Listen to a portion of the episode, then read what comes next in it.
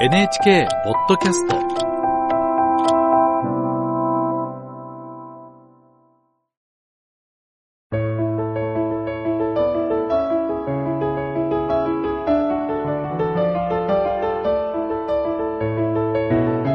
物語やエッセイの朗読をお届けするラジル文庫。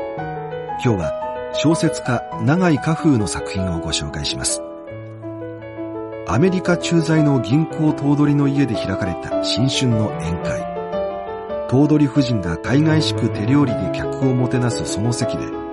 日本食を決して口にしない金田という男のことが話題になります。日本食や骨董、盆栽など非常な趣味人であった金田の父。雪の降る中、盆栽の世話を強いられた母は肺炎になり命を落としました。金田はアメリカにいても日本食を見ると父への憎しみと悲惨な母の一生を思い出してしまうというのでした。長井家風作1月1日第4回朗読はアナウンサーの大木浩二です。私の卒業する年の冬、母上はあの世に行かれた。急に大雪が降り出した晩のことで、父は近頃買い入れた松の盆栽をば庭の敷石に出しておいたので、雪の重さで枝ぶりが悪くなるからと、下女か誰かを呼び起こして家の内へ取り入れさせようと言われた。ところが母上は折やしく下女が昼風の気味で弱っていたことを知っておられたので、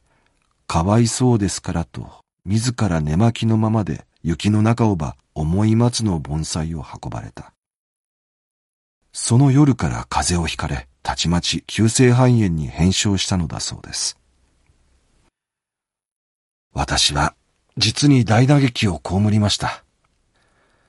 その後というものは友人と一緒に料理屋などへ行っても、酒の勘がいけないとか、飯の炊き方がまずいとかいう小言を聞くと、私はすぐ悲惨な母の一生を思い出して胸がいっぱいになり、縁日や何かで人が植木を買っているのを見れば、私は非常な惨事を目撃したように身を震わさずにはいられなかったのです。ところが、日本を去りこの国へ来てみると、万事の生活が全く一変してしまって何一つ悲惨を連想するものがないので、私は言われぬ精神の安息を得ました。ある日本人は盛んにアメリカの家庭や婦人の欠点を見出しては非難しますが、私にはたとえ表面の形式であっても、夫が食卓で妻のために肉を切って皿に取ってやれば、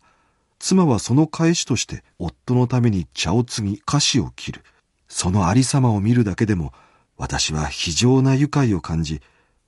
春の延べピクニックに出て、大きなサンドイッチやリンゴを横かじりしている娘を見ても、あるいは、オペラや芝居の帰り、夜更けの料理屋で、シャンパンを飲み、夫や男連れには目もくれず喋っている人の妻を見ても、私はむしろ喜びます。少なくとも彼らは楽しんでいる。幸福である。されば、妻なる者、母なる者の幸福な様を見たことのない私の目には、これさえ非常な医者じゃありませんか。お分かりになりましたろう。私の日本料理、日本酒嫌いの言われはそういう次第です。私の過去とは何の関係もない国から来る西洋種と、母を泣かしめたものとは全くその形と実質の違っている西洋料理。これでこそ私は初めて食事の愉快を味わうことができるのです。こう言ってね、金田君は身の上話を聞いてくれたお礼だからと、僕が止めるのも聞かずに、とうとうシャンパン酒を2本ばかり抜いた。弁者は語り終わって、再び雑煮の箸を取り上げた。一座しばらくは無言のうちに、女心の何につけても感じやすいと見えて、頭取の婦人の吐くため息のみが際立って聞こえた。